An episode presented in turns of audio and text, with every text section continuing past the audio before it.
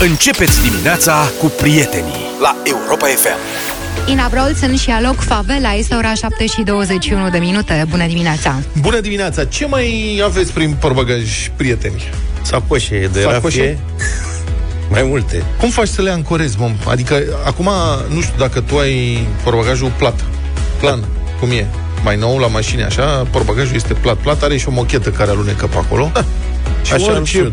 Deci pui- nu-i mai nou. Da. Se dă dintr-o parte într-alta, că n-ai Unii constructori de mașini au inventat o chestie, este foarte dificil de făcut.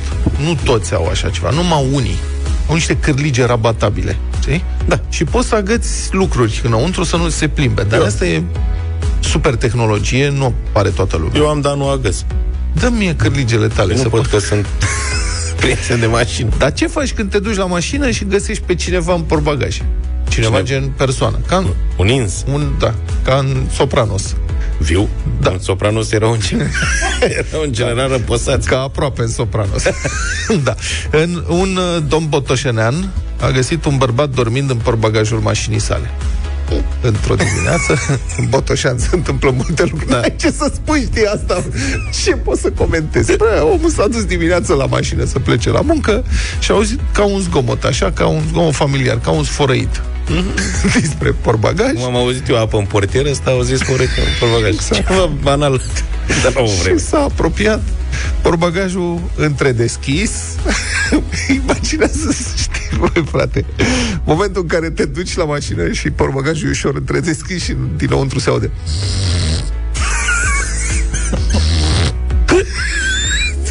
A deschis ușor A avut porbagajul noroc dacă s-a auzit doar atât. Exact. Bun, înăuntru nani nani. A sunat uh, la 112 Mă, măcar nu l-a trezit. Deci omenos omul. Pe de altă parte te gândești Măi, e iarnă în continuare. Ai adus tu o păturică. Uh, Omul stă în portbagaj De ceva timp Da, era tare să-l învelească. Asta da, era. Hai, bă, băiatule Fiță.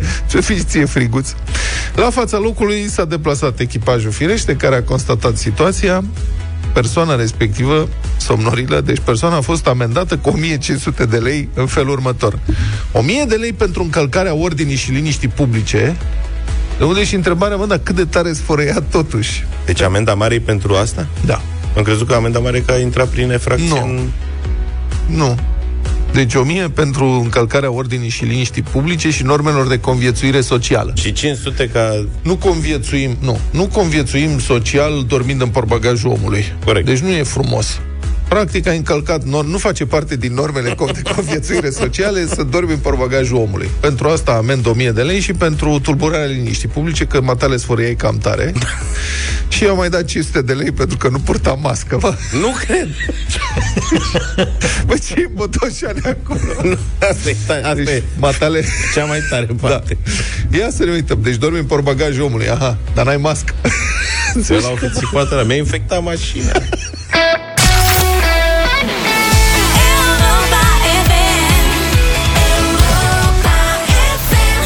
Este ora 7 și 32 de minute cu Robbie Williams, Rock DJ și o nouă ediție deșteptare la Europa FM. ne-a atras atenția acest titlu. Citez, exclusiv.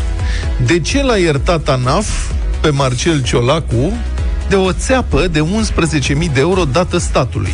Scrie publicația de fapt.ro Și chiar așa. De ce? 11.000 de euro. Cum să te ierte fiscul de 11.000 de euro? Citez, tot din de fapt, explicația fiscului. Actualul șef al PSD nu a fost de rea credință atunci când a refuzat să mai plătească taxe la stat. Am încheiat citatul. Bă, nu m-am gândit niciodată la varianta asta. Deci nu plătești taxele la stat și, deci, încă o dată, e vorba de taxe datorate statului, taxe, impozite, nu știu ce. A- Avea un business, vă explic imediat. Și nu plătești. Și normal când faci o de-asta, vine fiscul, spune poprire pe conturi, te execută, te Am avut vânează. pentru 19 lei. Uite, poftim. Adică cu Da. toții suntem pățiți cumva pentru sume de-astea micuțe. Dacă ai 11.000 de euro, care sigur pentru unii chiar reprezintă o nimicatoasă, dar pentru o mulțime, mulțime, mulțime de oameni din țara asta, 11.000 de euro sunt o mulțime de bani, sunt o grămadă de bani. Da. Vine fiscul, ce-o fi zis domnul Ciolac? Dom'le, Eu aș vrea să plătesc, dar nu, adică a, sunt de bună credință. Vreau, îmi doresc foarte tare, îmi doresc. dar nu plătesc. Ce-o fi zis fiscul? Hai, domnule, nu e de rea credință. El ar vrea săracul, dar dacă n-are, nu poate. Și l-a iertat. Da. Deci ce s-a întâmplat? Domnul Ciolacu și soția aveau o firmă, firma se chema Diesel Tank SRL. Asta... Diesel tank. Diesel Tank. Tank scris cu CK. Deci nu e tank tank, e un tank cu CK. Nu contează. Diesel Tank SRL, așa îi spunea firmei okay. respective. În 2009, după șapte ani de funcționare, firma familiei Ciolacu s-a închis cu o datorie la stat de 47.524 de lei. În 2008, domnul Ciolacu era viceprimar la Buzău. Deci, pentru că de ce să nu dai cuiva care nu-și plătește taxele către stat puterea de a cheltui banii comunității. În 2010, judecătorii au decis intrarea în faliment a firmei domnului Ciolacu, întrucât, citesc, debitorul nu și-a declarat intenția de reorganizare. Deci asta a fost, a dat faliment, n-a A mai- renunțat la firmă. da. Păi și datoria? Adică ai dat faliment, da, ai o datorie la asta. Și ești și viceprimar, adică om, totuși, ești cunoscut. De fapt, un a cerut la ANAF Buzău să arate dacă inspectorii fiscali s-au îndreptat împotriva lui Ciolacu, domnului Ciolacu, pentru a recupera datoria către stat. Și ANAF a răspuns că nu. Adică, n-ați făcut nimic? Nu. Are datorie. Mm, A dat faliment, necaz. și asta n-am făcut. De ce? Fisco a invocat absența bunurilor care ar fi putut fi valorificate. N-aveam de niciunele. Domnul Ciolacu nu puteam. Ce să-i luăm? Nu are nimic. E Tancul. sărac, lipit, e viceprimar, vai de steaua lui. Nu putem. Are 11.000 de euro să ne dea, dar mm, ce să facem noi? Și asta a zis fiscul, nici n-a fost de rea credință când a făcut datoriile. Domnul Ciolacu n-a dat niciun fel de explicații pentru situația asta, care rămâne cumva în istorie. Dar, dacă e să ne gândim că conducătorii noștri trebuie să dea, să fie, conduc prin puterea exemplului, pentru mulți oameni din țara asta, uite o temă de gândire. Faci datorii la fisc, nu le plătești și zici că ești de bună credință, dar nu poți. Și fiscul nu te dă în judecată, este o, o lume foarte frumoasă, nu? Pentru unii.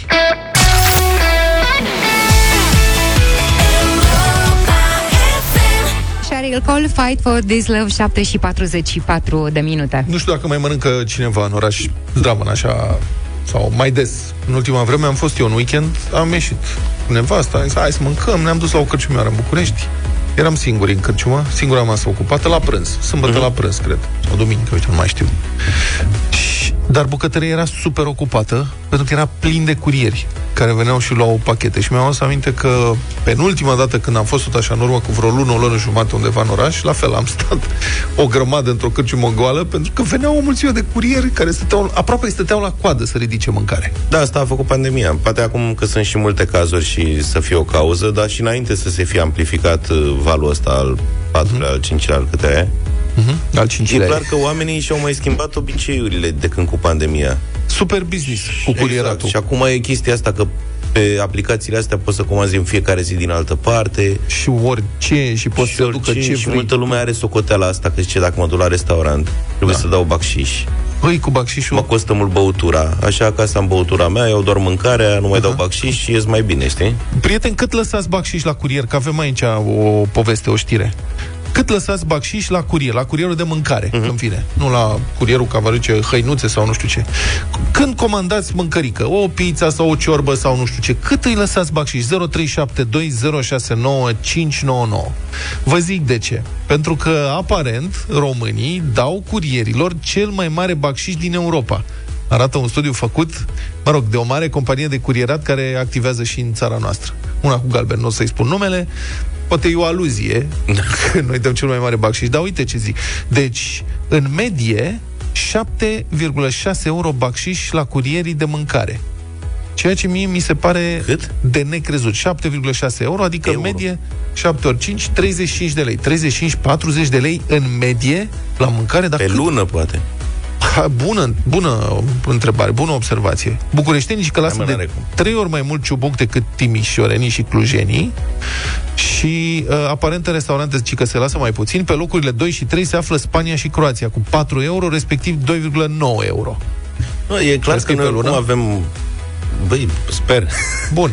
Noi avem înclinația asta spre a da ciu- la orice. Adică am întâlnit la multă lume, știi asta? Și la orice și la oricine. Da, mă, da, orice gen de serviciu. Da. Păi și nu îi da și lui ceva.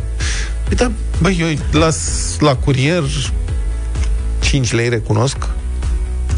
Da, ok, da, știți Dar la care e mâncare nu l-ați situația? proporționat. La uneori. cât? Ha? Nu. Stai. La Trei cârci, uneori. La cărci mă lași 10%, la cârci nu? mă las 10%. Da. Deși Adică- adică... uneori când văd ce prețuri mari sunt, îmi vine să las mai puțin de 10%, că zic, bă, totuși 10%. Dar las 10%, ok, asta e. Uneori mi se rupe sufletul că nu merită 10%, dar, na.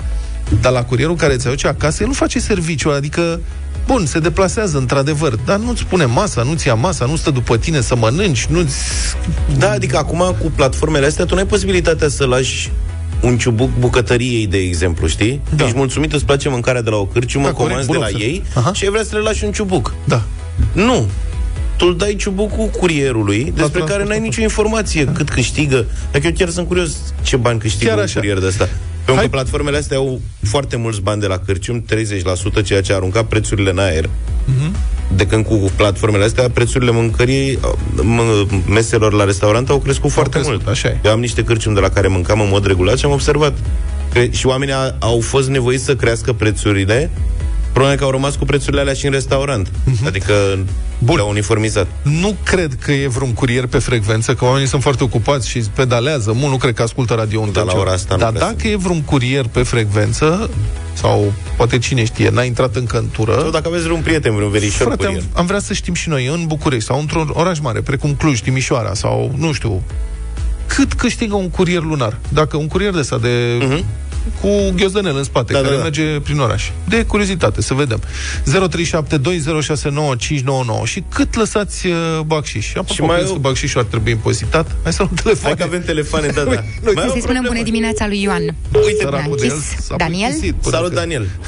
Bună, Daniel. Alo, bună dimineața, bună dimineața. Neața. Salut. Uh, întâmplarea face că sunt și curier, Ah, mă rog, știți dumneavoastră Da. la care societate. da? Uh, da, se lasă și bacșiș, se lasă, sunt uh, persoane care nu lasă bacșiș Da. și nu e chiar așa de mare cum uh, Asta- e în statistici. Asta nici eu nu nu sunt cred. nici din, nu sunt nici din Cluj, nu sunt nici din București, nu sunt nici din Timișoara. De- de unde sunt ești? dintr-un oraș de provincie.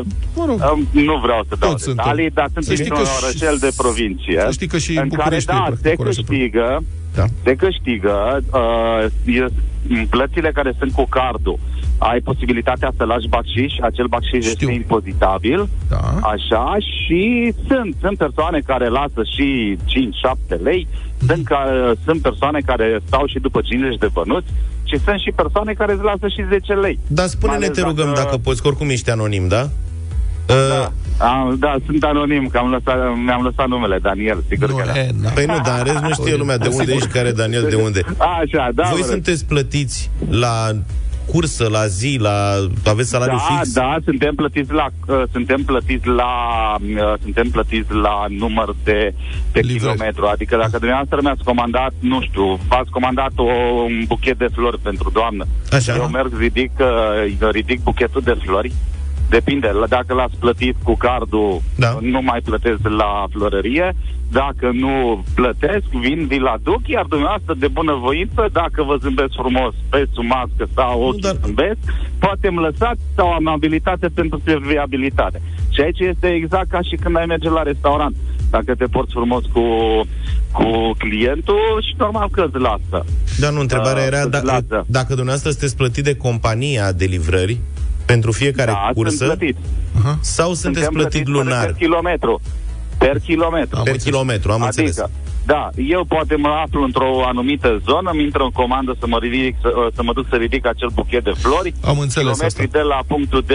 unde unde kilometri? intră comanda până... Daniel, câți Da, vă rog. kilo- ești bicicletă sau scuterist? Nu, sunt cu mașina. Cu mașina, câți kilometri faci lunar? Minim 100 lunar sau să eu vă dau pe zi. Zilnic. Minim 120, între 120-150. Cât câștigi lunar? Uh, ce câștigă? Hai zi acolo, că n pe bune, zim, cât Bine, 1000 de euro, cât adevărul, este câștigi? că, e- adevărul este că sunt la jumătate Alo? Adică cu acte, cu tot frumos, în Da. timpul liber mă fac și treaba aceasta. Și este câștigă, sunt mulțumit. Cât câștigi? 1000 de euro câștigă? câștigi pe lună? Uh, ajungem, sigur că da. Ok, mulțumesc mult. Nu trebuie să te feriști atât, că E nu te- part-time. Da, A zis nu că mai te are și alt caută job, adică nimeni. nu e de bază. Mihai, bună dimineața, Salut, Mihai. Bună dimineața! Bună. Da, deci cât Dacă lași îmi bacșiș la permite- curier? Da, lasă. S-a întâmplat să vin ziua soției, am dat comandă la o pizzerie, a venit curierul, am lăsat bacșiș. Ok. Dar de ce ne raportăm la euro? Zi lei. Poftim. A- Asta e problema ta, că de ce am zis în euro? Păi, dar noi avem lei și... Așa era e făcut greu să studiul ăla. crească 7 euro la... Da, am înțeles. A, știi care e problema? Apropo de ce spunea Daniel, că dacă zâmbește pe sub mască, poate primește un ciubuc.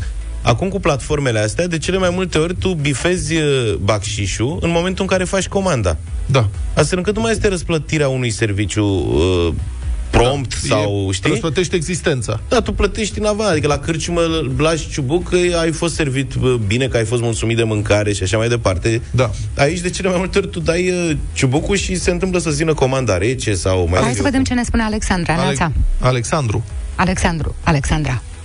Neața! Alex? Bună dimineața! Bună! Alexandra ești? Alexandra, da, da. Bună! Bună! Din uh, Timișoara vă sun. Uh, Noi comandăm regulat uh, mâncare acasă, că Da. da. avem un serviciu care nu prea ne permite să gătim. Da. Și având și celălalt serviciu, nu știu dacă am voie să-l zic, Emax Genius, atunci Așa. avem anumite beneficii și la cele de mâncare.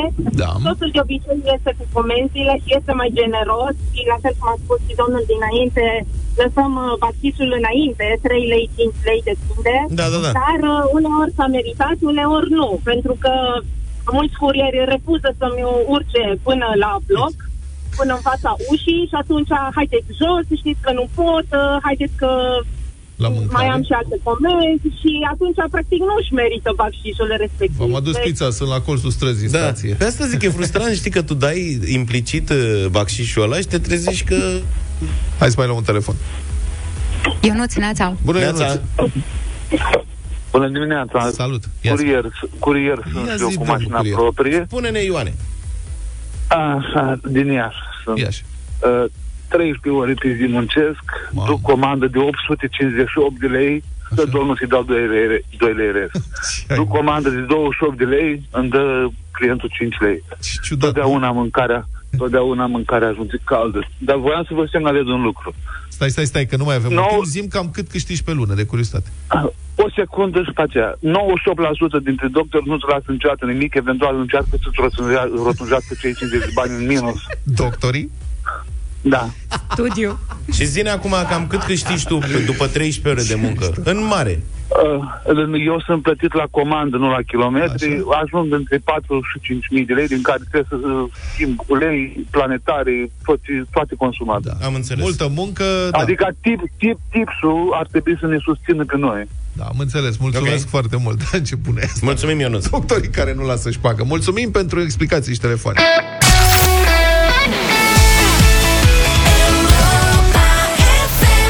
8 și 10 minute, deșteptarea la Europa FM. Bună dimineața! Am văzut recent un studiu al unei mari rețele medicale din România care se ocupă și de secvențierea probelor recoltate de la bolnavii COVID. Potrivit acestui studiu, 1.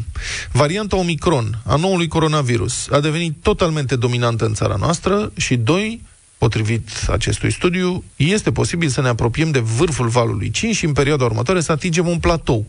Apoi să urmeze o scădere a numărului de cazuri, odată cu foarte important, atingerea așa numite imunități de turmă în țara noastră. Atât prin vaccinare, cât și prin infectare în masă. L-am sunat pe profesorul de sănătate publică, Răzvan Cherecheș. Bună dimineața!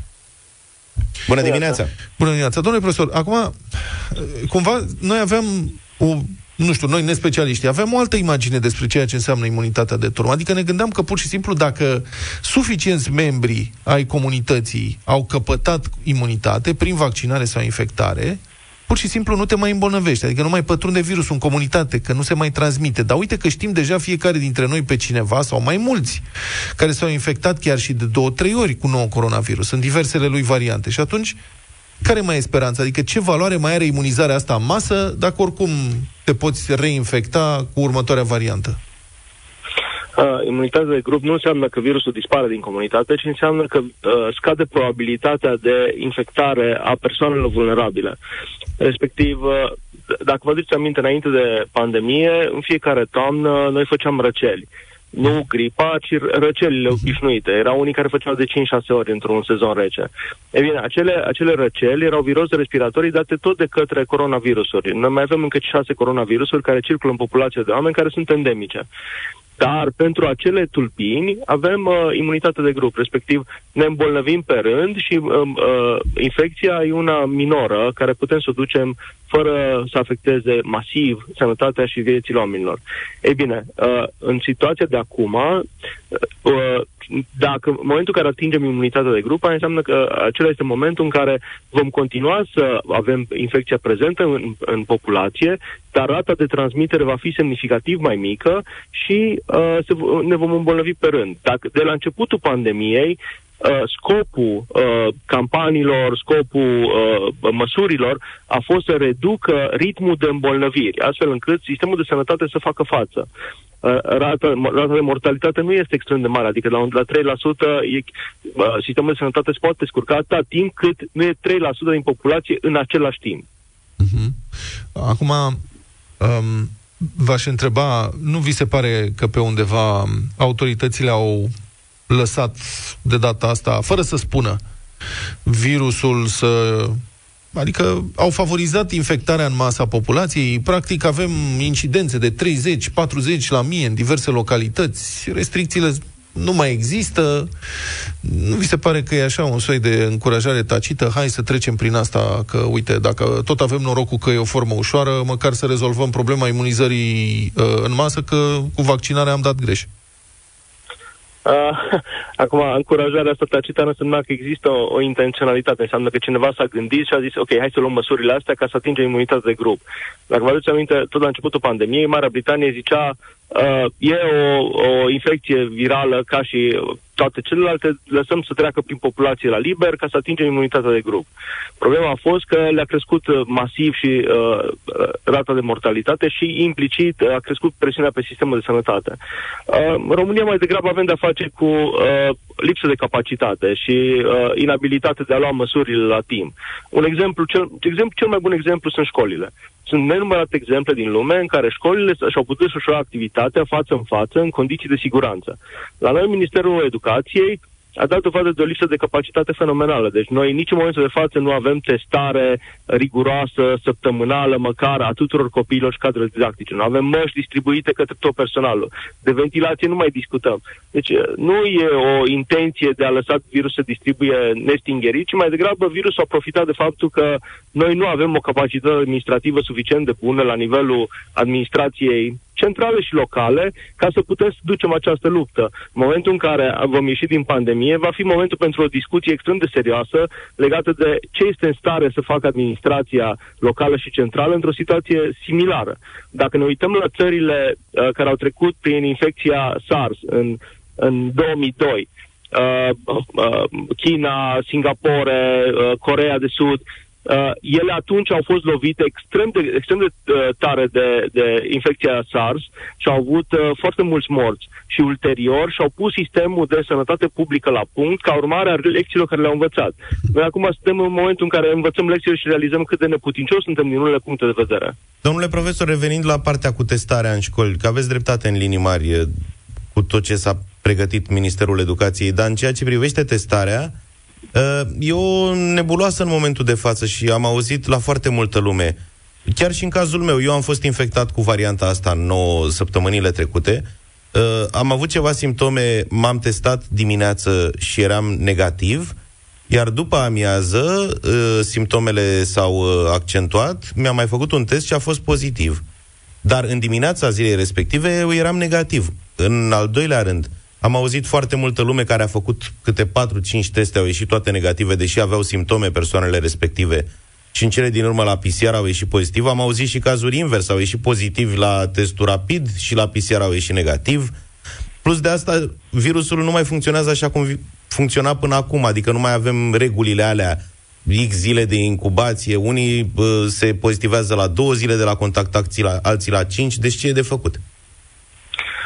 Uh, e adevărat, testele rapide au o rată de eroare sem- uh, mai mare decât testele PCR, dar atunci când avem de face cu o, o aplicare de, de sute de mii de teste zilnic, nu face diferență așa de mare, pentru că, din punct de vedere statistic, prindem suficient de multe cazuri. Ah, ok. Uh, nu, nu, e- nu e important să prindem toate cazurile, ci să prindem suficient de multe cazuri la fiecare, de fiecare când aruncăm plasa în mare, ca să agățăm din cazurile pozitive, să le scoatem din, să le, să le izolăm.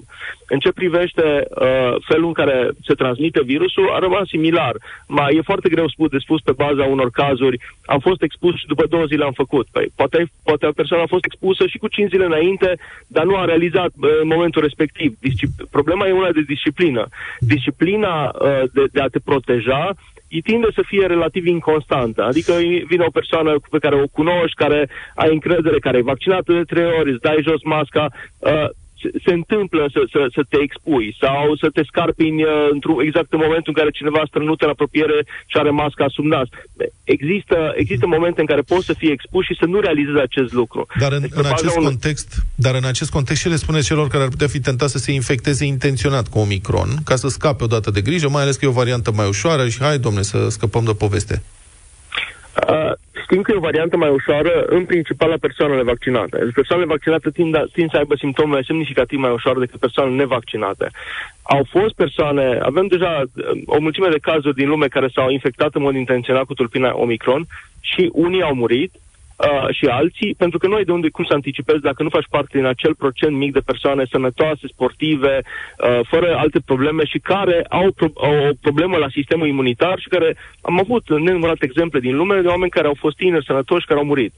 Sau, cealaltă variantă e, ex- e improbabil să, an- să anticipezi dacă po- vei dezvolta un sindrom COVID lung. Sunt multe persoane tinere care au făcut COVID e, cu simptome foarte ușoare și care au, f- au, după luni de zile continuă să aibă simptome și, din nefericire, încă la sindromul COVID lung nu avem un tratament clar, nu știm o cauzalitate clară, știm că e prezent, uh, sunt studii care se desfășoară, dar încă nu știm exact în cât timp va dispărea, dacă va dispărea, și atunci nu are sens să te expui la un astfel de risc. Probabilitatea de a dezvolta un sindrom COVID lung, dacă ai făcut infecția după vaccinare, este extrem de mică în comparație cu dacă nu ești vaccinat.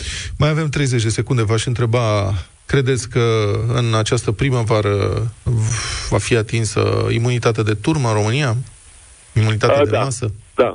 Da, da. Deci părerea mea e că asta este ultima primăvară cu restricții. Vom, suficient de multe persoane vor fi expuse și infectate, plus persoanele vaccinate, ca din, uh, din luna aprilie, mai categoric vor, vor, vom fi reveni la normal, exact la fel ca anul trecut, pentru că vremea caldă, dar chiar și din toamna viitoare, presupunând că nu apare o tulpină nouă care să fie fundamental diferită, eu mă îndoiesc că vom mai avea restricții la nivel de societate.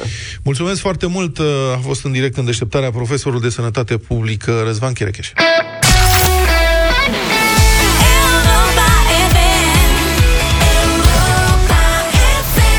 Hai că am ajuns și la momentul ăsta, 8 și 23 de minute, bătălia hiturilor. Hei, hei, hei! Cine a decis, cine decide, cine alege? Eu. Așa. Eu am ales. Zi, vă rog. După victoria reportată ieri cu formația Iroric, Consecințe. Berlin Nam Nam, astăzi e... Consecința fraudei. Da, mă, e o fraudă ancestrală. Istorică. cumva, Deja. Uh, astăzi vreau să vă propun o piesă pe care eu am auzit-o, am reauzit-o recent și mi-a trezit niște amintiri fabuloase. Pentru toți cei care ați fost îndrăgostiți în anii 2000, R&B astăzi, Wyclef Jean, românul nostru Wyclef Jean, că știi că era o glumă atunci și zicea lumea că e român. Da. Că îl cheamă Wyclef Jean și da, Jean. Jean.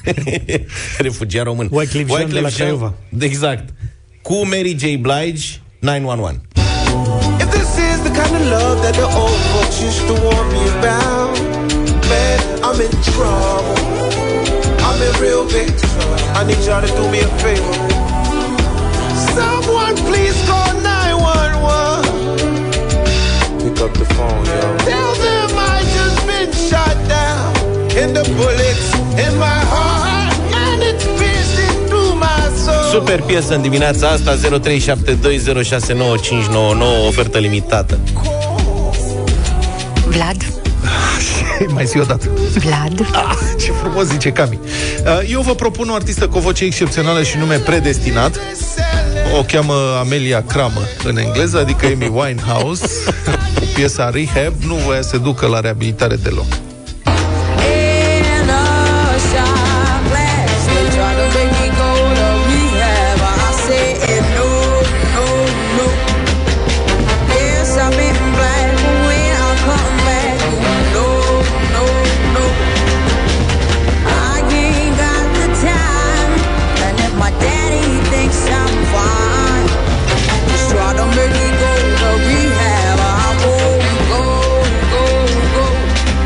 George, Ah, nu se poate. Ai văzut la... Deci la Vlad a fost Vlad. Vlad. Păi s-a uitat ce Înțelegi? propun. Adică foarte super cald și Vlad. George. Și la mine a fost George. Hai, George. La mine e mai simplu, nu vă rețin foarte mult. Nenea 50 Cent cu Olivia Candy Shop, că vă dau bombonele în dimineața asta.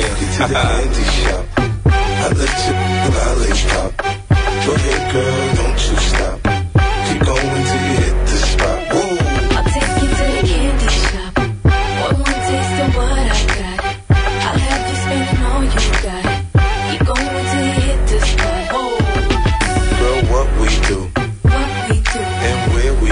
Gata, puteți să zicem.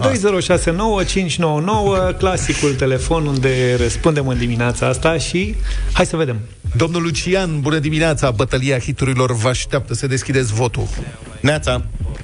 Neața Să trăiești. cu Luca astăzi. Vă mulțumim, Mulțumim, Lucian. foarte frume. Marius, bună dimineața! Salut, Marius. Bună dimineața de la Constanța. Să Chiar trăiești. dacă am glicemia mărită 130, votez cu George Candy Vă o mulțumim. dată Da. și a doua. Mulțumesc. uh, Exista o lozincă în- mai de mult. Nu primim bacșiș, totuși încercați. Cu stimă și respect. Taximetristul de serviciu, mulțumim, uh, Mulțumim. foarte mult. Uh, Un nou Lucian. Lucian, te rog, Neața. Bună dimineața, dragilor. să trăiești. Salut, Cu Lucian. Cami votez, cu Cami votez în dimineața așa. Adică N-ați luat în considerare facem să băgați vineri. și pe Cami. Facem vineri. Faceți vineri. Complicat cu Ok, patru. astăzi cu George. Cu George Mulțumim. votăm. Mulțumesc tare mult! Mulțumim foarte mult. Uh, Bogdan, Bogdan, salut. salut Bogdane, Bună dimineața.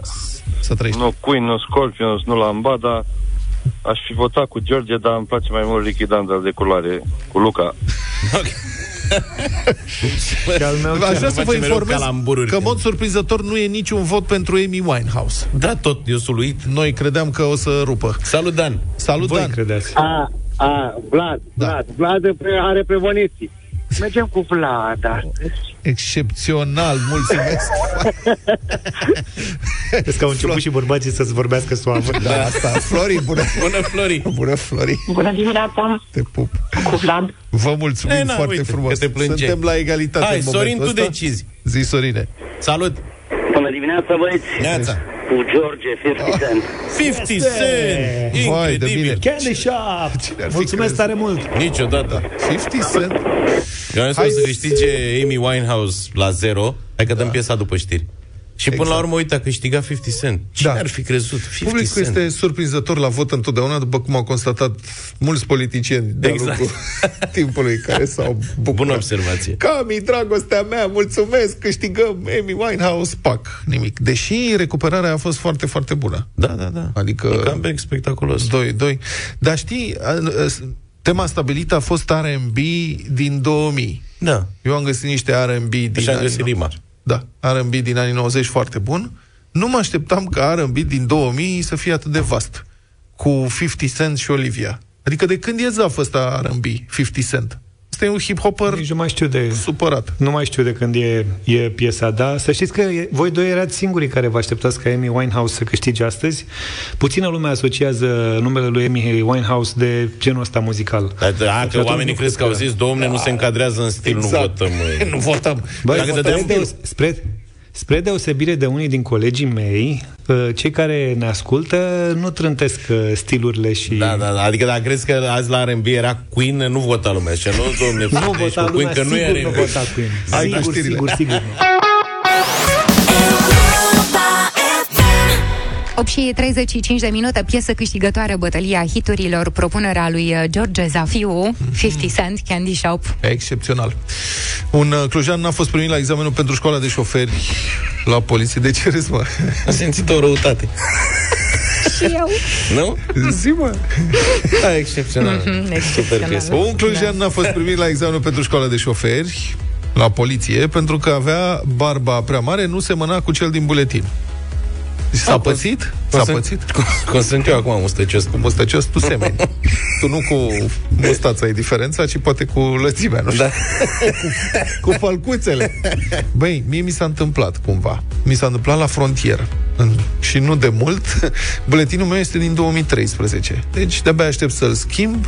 Am plecat undeva în Europa cu paleta asta de buletin. Mhm. Pentru că Ione nu suportă să umble cu pașaportul nu știu de ce și eu am pașaport nou, frumos, de la cu chip, care, știi, treci Da, da, da, da. cu el pe la automat și trebuie să mă duc cu paleta asta de plastic în care am o poză din 2013 când, băi, eram alt om. Stai să ne oprim puțin la momentul ăsta. Adică, ok, Ione vrea să meargă cu buletin. Cu buletinul, da. Treaba ei. Da. De ce trebuie să mergi și tu? Trebuie să mergeți în tandem cu... Nu, mie nu, adică știi cum se întâmplă, cumpără ea bilete de avion și A, trece și- automat Ok. datele din buletin. Da, să știi și că nici asta e. pașaportul nu e un avantaj. Poza din pașaport, ai văzut? Hmm. Părăm toți criminali în serie. Da, Da. Corect. Da. da. Suntem serioși. Dar să vezi poza din, poza din permisul auto. Dacă v-ați făcut în ultimul timp uh, poză la permisul auto, este ca în felul următor. Te duci și zice mi s-a întâmplat la un moment dat, trebuia să stau cu spatele la un zid alb. Uh-huh. Și spune, ia, stați drept? Da, zice, nu, sunteți prea înalt, mai lăsați-vă un pic. și nu, adică ideea de a ridica aparatul nu funcționează, aparatul e fix. De fapt, tu te orientezi pe aparat. Da, da, da. Zice, mai lăsați-vă un pic, mă lasă mai frăși.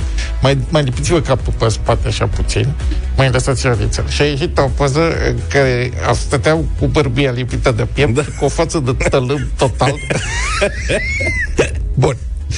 Deci cu, cu buletinul și mă duc la poliția de frontieră, cum se întâmplă. Orice om cinstit care se confruntă cu autoritățile care îi verifică ceva, orice, Mă, îl trec fiorii. Eu așa sunt de fiecare dată. De oricând mă oprește poliția cu un trafic, în ceva, chiar dacă sunt super ok, am toate actele, n-am băut, n-am nimic. Mă gândesc, bă, dacă găsesc ăștia ceva în neregulă, ce fac eu? Și ăla se uită, domnul polițist, se uită la buletin, în care sunt tânăr, juvenil, uh, frumos, și se uită la mine, îmi zice, hm, momentul ăla m-au trecut toate apele. Era buletinul meu. Zice, nu prea semănați. Face. Uita. Eu fac ochii mari așa la el și zic, eu sunt. Hmm. Ia scoteți-vă ochelarii. Scot ochii, de parcă ochelarii erau probleme. Scot ochelarii. Hmm. Zice, de când e poza? Păi zic, de când e? Din 2013. Dar zice, dar chiar nu mai semănați deloc, face. și mă uitam, eu era de partea cealaltă. Hai, ce faci? Zic, "Mm, mă arestează. E buletinul la tine? Că mai făcut curios. Hmm? Ai buletinul? Ți-l arăt imediat. Și asta a fost în cele din urmă, m-a lăsat să trec cu îngăduință. M-am simțit ca la examen, când luam 5 da, da, da, da, Mamă, am luat...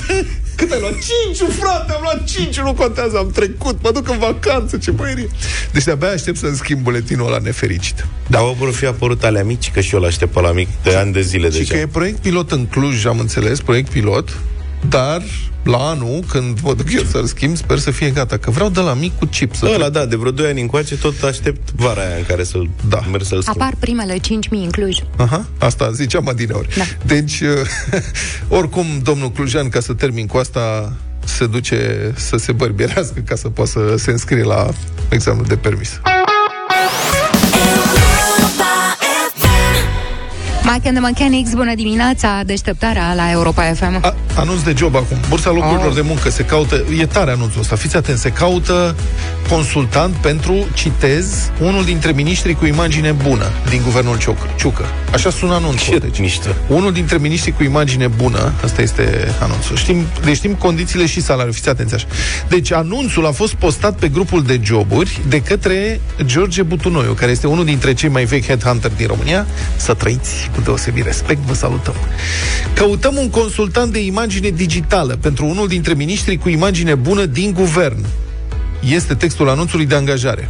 Nu se menționează despre care dintre miniștrii cabinetului Ciucă este vorba. Și asta mă intrigă. Consilier de imagine digitală, Digitală. adică e gen care te învață ce să s- scrii pe rețelele de socializare, nu? care scrie în locul tău la miniștri, nu îl învață pe mine. Sau mă rog, ce să da, scrie. corect. Dar tu, pe, pe tine nu te intrigă, lasă asta cu consultant imagine digitală, pe mine mă intrigă asta. Care este ministrul cu imagine bună din cabinetul Ciucă, Îmi cer care are nevoie? Mii de scuze, nu cunosc aproape niciun ministru.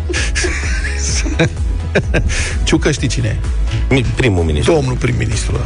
Să trăiți și la dânsul că e fost... Îl știu pe domnul Rafila de la Sănătate, Ai că sunt văzut? necazuri cu sănătatea. Mai are imagine bună? Pe domnul de la educație, Sorin că sunt Câmpeanu. necazuri cu educația. Necazuri mari cu imagine. Educație nu mai e doamna Așa. Cati, mă scuzați că întreb. Doamna Cati nu Și mai știu de un domn care s- Câ- Câciu. Câciu, Dar da. știu doar după nume, nu știu Finanțe. cum arată, nu știu ce, ce hram Finanțe. poartă, cum se zice. Finanțe. Sigur n-are imagine bună dacă e de la finanțe. Da. Are și ghinion. Asta e tot ce știu. Poate domnul Aurescu, nu știm. Bun.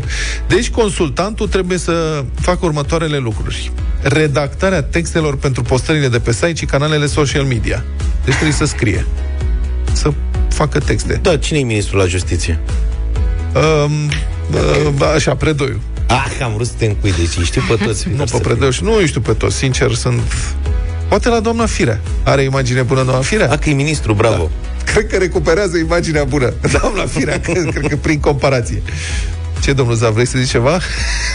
Nu, are cea mai bună, doamna Firea are cea mai bună imagine din câte... Da. După care, se mai, mai trebuie să facă așa, administrarea canalelor social media, adică nu doar scrii, ci și administrezi. Creare, dezvoltare, întreținere, optimizare, SEO. Știi SEO? Nu. N-ai Ce? nicio șansă. Dar ce înseamnă? Search Engine Optimization. Ah, ok.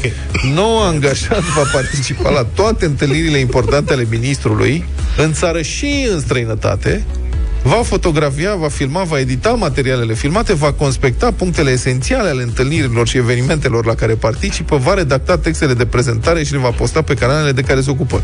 Deci o plictiseală îngrozitoare. Adică cred că mori de plictiseală, te duci în toate întâlnirile alea. Nu mai și trebuie prinzi niște deplasări și dacă prinzi un ministru dibaci, o să vezi lumea. Vor fi multe deplasări împreună cu ministrul. Iată. Scrie anunțul, inclusiv în străinătate, pentru a participa la bla bla, nu știu ce. Și acum e așa. Deci pentru experiență în două din cele trei domenii. Adică să poți să redactezi și să administrezi, de exemplu, astea sunt două din trei. Sau să administrezi și să participi, de exemplu. Dacă poți să administrezi și să participi, la fel, sunt două. Ok. Da. Pentru asta salariul e de 4500 de lei net, lunar. 1000 de eurici. Mă rog, puțin mai puțin. Program acum. flexibil? Nu, su- program super flexibil după ministru, după cum dorește ministru. Ești ca șoferul domnului ministru. Unde se duce dânsul, te duci și tu. Înțelegi? Pentru experiență în toate cele trei. Deci, știi să scrii, știi să administrezi, știi să și filmezi, pozezi, să umbli cu dânsul, 6100 de lei net sau mai mult. A? Aici este treaba. Deja e interesant. 6100... Depinde ce prinzi, eu cred că aici e foarte important. De-aia nici nu, nici nu spun cine e ministru. Că dacă prinzi unul ca boc, de stătea, din ce știu eu, prin guvern până noaptea, ai pus-o, adică nu merită deranjul clar. Nu mai bine întrebăm noi pe Facebook. Cine o fi două ministru? prinzi unul plimbăreț. Plimbăcios? Nu cred că e doamna Firea, că din câte observ, doamna Firea își administrează singure Doamna Firea îl ține în postările. biserică.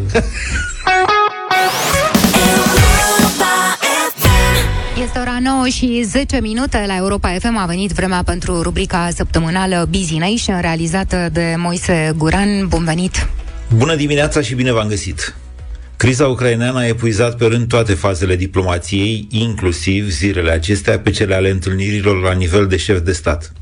Rusia a început deja exercițiile militare în Marea Neagră și în Belarus, iar Ucraina va începe și ea de mâine exerciții militare pe zone paralele pentru a avea forțe mobilizate în cazul în care exercițiile rușilor se dovedesc a fi de fapt acoperire pentru declanșarea unui război. În acest moment nu mai este clar pentru nimeni dacă acest război mai este sau nu iminent. Poate și pentru că SUA se străduiesc să afle și să publice în avans fiecare mișcare pe care Rusia urmează să o facă, lăsând-o de fiecare dată pe aceasta în offside. Și totuși, domnul Putin a realizat în scurt timp ceva ce occidentalii reușiseră să strice în două decenii și, probabil, le-ar mai fi luat încă un deceniu să repare dacă n-ar fi fost pornirile războinice ale Rusiei. Busy Nation cu Moise Guran la Europa FM.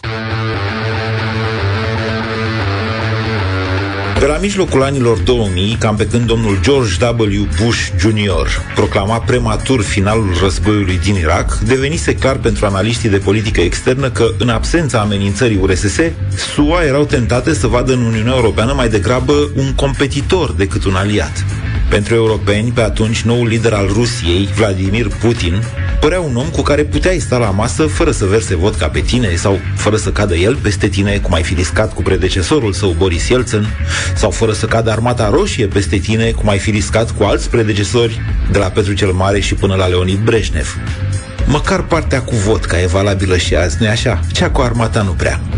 Revenind, europenii s-au apucat așadar de construit conducte de gaze dinspre Rusia spre Germania și Austria, căci cele vechi, care ajungeau doar până în Europa de Est, deveniseră oricum neîncăpătoare. Considerând ei pe atunci că Rusia nu va mai fi niciodată URSS sau Imperiul Țarist, iar un parteneriat vest-est, așa cum îl visase Gorbaciov, s-ar fi putut însăila cu condiția, desigur, să nu fii foarte atent la detalii din astea despre democrație, drepturile omului sau câte mandate consecutive ca prim-ministru sau președinte poate avea un domn precum Vladimir Putin.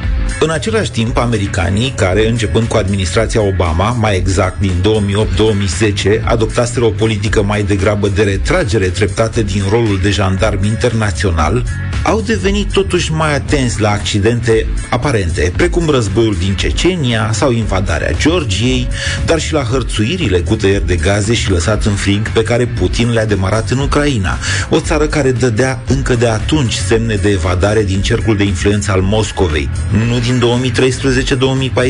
2013-2014, ci de la Revoluția Portocalie din 2004.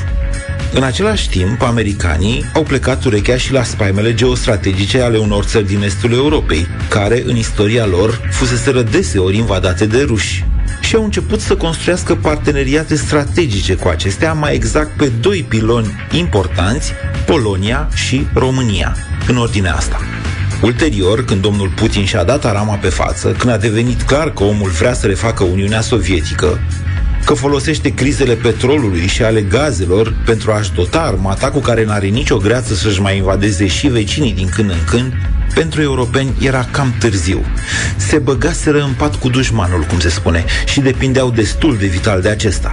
Promisiunea doamnei Angela Merkel din 2011 că va închide centralele nucleare germane până în 2022, atenție, mai avea o componentă, și anume că energia nucleară va fi înlocuită cu cea verde, nu cu gaze naturale, ci cu energie eoliană și solară. Această parte n-a fost niciodată atinsă. Germania având azi 40% producție de energie pe gaze și doar 19% producție de energie regenerabilă, adică sub media UE și chiar sub România, dacă vă întrebați. Desigur, în 2011, doamna Merkel știa că după niciun an urma să fie inaugurată conducta Nord Stream 1, care avea să aducă pe sub Marea Baltică direct în Germania chiar mai multe gaze rusești decât veneau pe conducta Yamal prin Ucraina și Polonia, construită în anii 90. După invadarea Crimeei de către Rusia în 2014, oare ce mai putea să facă doamna Merkel? Păi, putea să accelereze tranziția către energia verde, lucru pe care poate că l-a făcut, dar pe final de mandat. În realitate, Germania, Franța, Italia au fost cu mâinile cam legate de țevile rusești în ultimii ani, deși devenise foarte evident că acestea finanțează alte și alte programe militare și, bineînțeles, ambițiile expansioniste ale lui Vladimir Putin.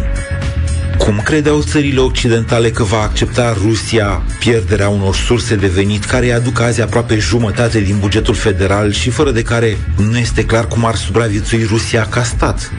Dincolo de prosterile megalomanice ale unui Donald Trump pe care Putin l-a jucat patru ani pe degete cum a vrut el, America n-a scăpat totuși din ochii adversarul strategic. Iar azi, când Rusia este pe punctul de a declanșa cea mai gravă criză de securitate de la al doilea război mondial încoace, SUA par a fi totuși cu un pas înainte, reușind, uite, să amâne declanșarea unui conflict care părea iminent încă din decembrie, până azi, când ne apropiem de mijlocul lunii februarie.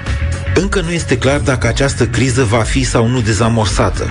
Nici nu este de așteptat să fie prea curând dezamorsată, indiferent că izbucnește sau nu un război. Dar ea pare că a reușit totuși până acum cel puțin câteva lucruri importante. 1. Coeziunea vestului democratic. Deocamdată cel puțin pe relația cu Rusia.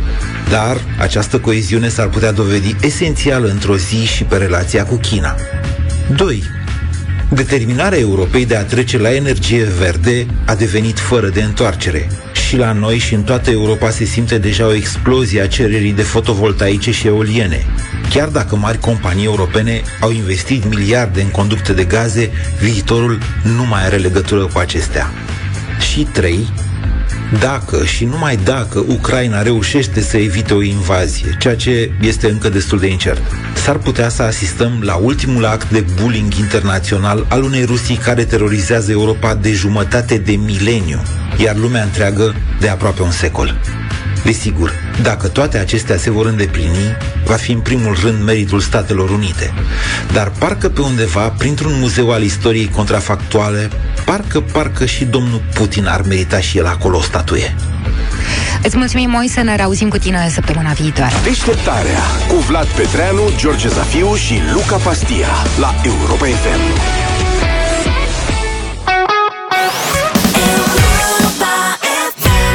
În cadrul Galei Brit Awards de aseară, Ciran a plecat acasă cu un singur trofeu, cel mai bun compozitor. Lista da. completă a câștigătorilor o găsiți pe site-ul nostru europafm.ro L-a pus în rucsacel și a plecat el. Prea mult Adel, da. În actualitatea noastră, Dacia Spring se scumpește din nou. Dacia Spring este modelul vândut sub numele de Dacia Spring. dar O care recunoașteți după roțile de bicicletă. Da, sau de căruciori de butelii, cum am stabilit noi aici. Așa. Deci se scumpește din nou, este a doua scumpire în șase luni. Nu cred. E și cerere foarte mare, am văzut, sunt foarte multe deja pe străzi. Costă acum, începând cu 19.600 de euro. Era 19.100 înainte. Deci au mai băgat 500 de euro. 500, da. Eu ar fi pus prelungitor la opție. Prețurile...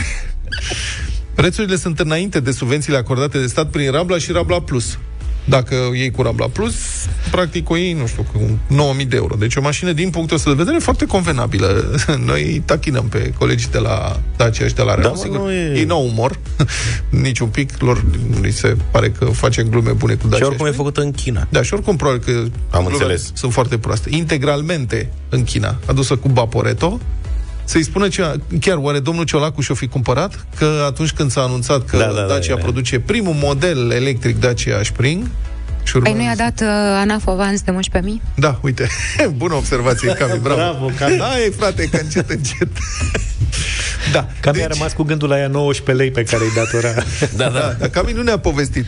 Deblocarea de card a costat pe, uh, la banca unde aveam cardul la vremea respectivă 10 euro. Da. Mai Deci, ce? statul i-a blocat 19 euro, Lei. Lei. Uh, pardon, 19 lei și banca a zis, ești în necaz, hai că te ajutăm noi. Te mai taxăm cu 10 euro pentru deblocare.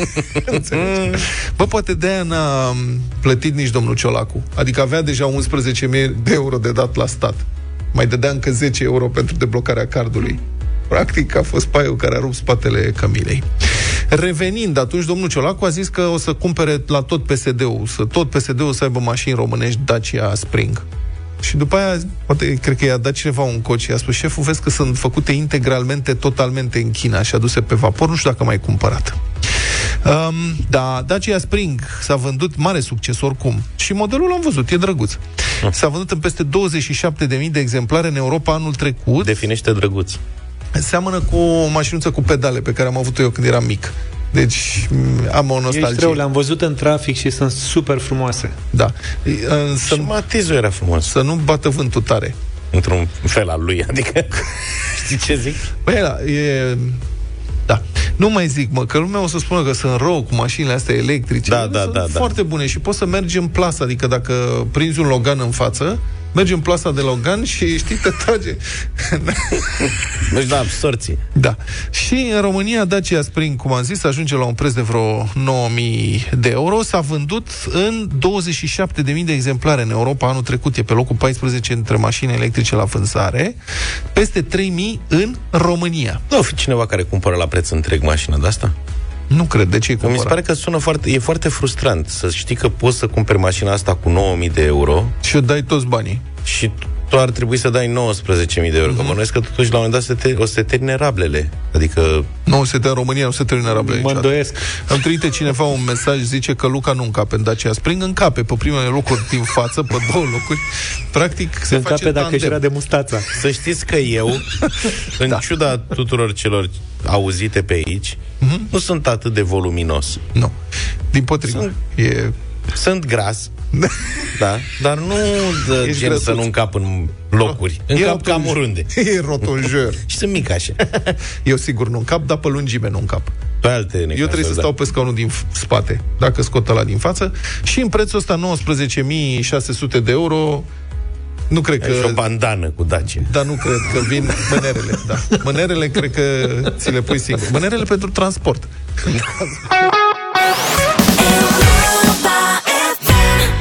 Tare frumos Coldplay, Paradise 9 și 36 de minute, nața bună. Am o nenumerire legată de o întâmplare din Huș, repetată. În Huș, o, Huș, o proprietară de magazin se luptă cu un hoț pisălog. Hoțul tot îi sparge magazinul și doamna... Huș de aici. Da, Huș de aici. Domnul Zafiu. Ce faceți, domnul Zafiu? Vă pregătiți pentru radio voting, a? Da, așteptam uh, momentul pentru radio voting. Avem single nou de la Vama astăzi, dar vorbim mai încolo. Reveni la Huș. Deci, femeia, doamna a decis să, să ridiculizeze public acest hoț și uh, a, că ș- a vrut să fie sigură că hoțul știe că ea știe că el vine și că e același și că l-a văzut. Da. Și, potrivit uh, ziarului Vremea 9.ro, uh, care postează și o poză, a lăsat în, maga- în vitrina magazinului următorul afiș, scris de mână cu litere mari. Zice așa, băi, jefuitor mic ce ești, îmi vine să și râd. Eu citesc de pe afiș. Chiar așa este în spatele geamului. Ia Băi, zice îmi vine să și râd. da, jefuitor mic ce ești, în paranteză, îmi vine să și râd. O fi un pitic. Cum adică jefuitor mic? Adică la ce se referă? Că n-are... Renanism. nu, e mic fizic sau n-are... Nu mă, fură puțin. Fură puțin? Da. Și ar vrea Are să fie anvergură. mare? Ha? Păi, Nu poți să-i spui un N-are om care fură anvergură. țigări și Da. mare hoț ești. Asta nu... După care continuă. Zice, ai dat bine Fură pe... și nesănătos, iartă-mă că zic, dar fură total nesănătos. Uite, Zafi, Putea bine. să zică mic și nesănătos. Da. ai dat bine pe cameră, îi spune, să știi. În primul rând te anunț că nu ai nicio șansă să găsești bani. Asta spune ceva despre situația economică Din Huș. știi, din Huș și în mod special din acest magazin. Deci tot spargi magazinul, ce cauți? Că aici nu, nu găsești. Dânsa plecând cu încasările. Poate așa sau poate nu încasează. Știi? Sau. Sau așa. Asta mi aduce aminte de, știi, la care îi tot spărgeau mașina și la un moment dat a lăsat un bilet. Nu mai spargeți mașina, n-am casetofon. Și a doua zi i-au furat-o cu totul și pe, loc, pe locul de parcare a găsit scris cu, pret, cu creta. Nu nimic, îi punem noi. Da. da. După care continuă. Zice în al doilea rând, te întreb dacă tu crezi că merită să te fac de tot rahatul pentru niște țigări și niște băutură. Ce zici? Urât. Să, să te facem un pic vedetă? Adică, cu alte cuvinte, are poze. Dacă are poze, de ce nu cheamă poliția și care-i treaba? După care zice postscriptum. Să știi că țigării nu mai am în seara asta. Le-am terminat. Doar vreun kilogram de ceapă, dacă vrei. Vremuri grele. Da. Îi transmitem hoțului că în principiu nu are ce să-i facă doamna, că o dă în judecată dacă îl face vedetă. GDPR? Știi, nu? da. Nu știi că au mai, au mai avut noi știre cu ăla de arunca gunoaiele și au vrut să-l facă de râs administratorul și a câștigat procesul? Mm-hmm. Ți minte, am avut anul trecut. Uite. L-au filmat că arunca mereu gunoiul în spatele blocului uh-huh. și l-au amenințat și până la urmă au postat filmul și a dat în judecată asociația de proprietari și a câștigat. Uite, în sfârșit am ajuns și noi în vest, în America. Când eram mai miști, că auzisem de poveștile alea îngrozitoare cu hoțul care a spart casa și i-a dat în judecată pe proprietari, pentru că era podeaua udă Da, da, da, da, da, da, da. și a căzut și a rupt piciorul, ceea ce este îngrozitor. În sfârșit am ajuns și noi în vest. La nivelul ăla, da. Civilizat.